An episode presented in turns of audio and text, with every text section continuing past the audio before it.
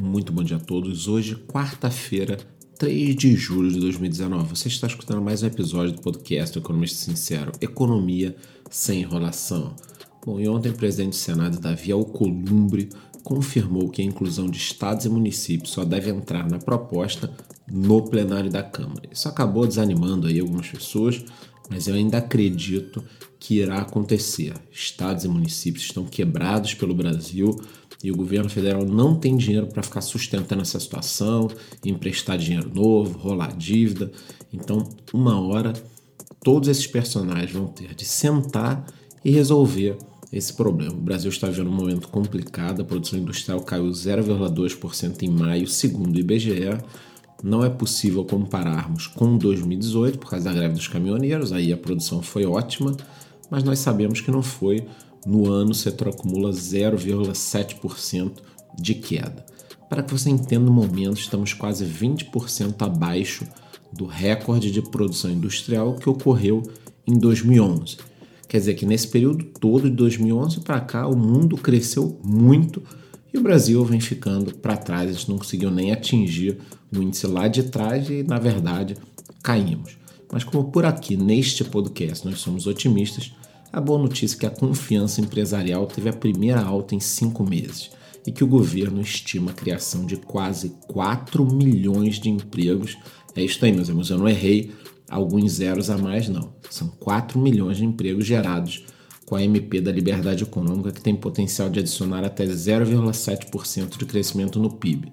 Já falei aqui sobre essa medida, no fim do alvará para diversos segmentos. Tem a questão também das startups, que ficariam livres da exigência de licenças quando estiverem testando ou desenvolvendo novos produtos e serviços. Ou seja, tem muita coisa boa por aí. Atualmente o Brasil vem se posicionando sempre nas piores posições nos índices de liberdade econômica e isso precisa mudar. No momento, nós estamos na posição número 150 do ranking e poderemos avançar até 100 posições, chegando próximo a países como Chile, Espanha, Itália, Uruguai. Já falei também por aqui o seguinte: só quem tem ou teve um negócio sabe o que é empreender no Brasil, a burocracia, o desespero, a quantidade de boletos que chega de licenças, alvarás é uma coisa de louco, você não consegue focar no seu negócio, você tem que ficar cuidando da estrutura e aí fica muito difícil. Eu acho que tem muita coisa para melhorar ainda. Em relação aos mercados, na bolsa tivemos dois destaques. Curiosamente, as duas estão na minha carteira de investimentos aqui do canal, mas tudo bem. A primeira delas é a Via Varejo, teve uma alta de 6,45%, repercutindo a notícia de que a reestruturação da empresa está em andamento em alta velocidade. 12 executivos já foram substituídos, as ações que estavam cotadas a 4,07, quando eu comecei a falar dela aqui no nosso podcast, fecharam ontem a 5,45.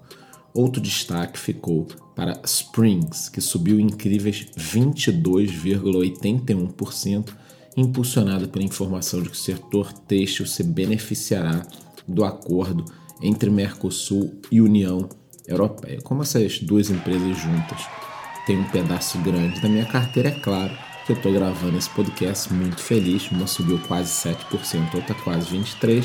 Então, excelente momento aqui para o nosso podcast. Temos também de comemorar. E avisa criou uma área para conectar fintechs e bancos digitais. Segundo a empresa, o um modelo tradicional de quatro partes, formado por bandeiras, bancos, credenciadores e varejistas, está ficando para trás depois de décadas.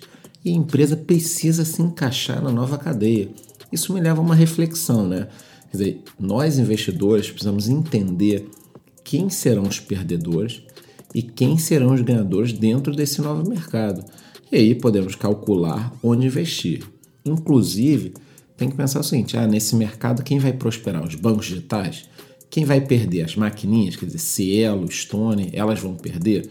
Então, assim, é importante que a gente acompanhe isso. Eu vou fazer esse trabalho diariamente para entender quem vai prosperar e quem eventualmente pode ficar para trás ou até sumir do mapa. No mercado de criptomoedas, o Bitcoin estava ameaçando cair abaixo dos 10 mil dólares ontem mas já se recuperou, apresenta uma alta de 9,5% nas últimas 24 horas, sendo cotado a 11.155 dólares.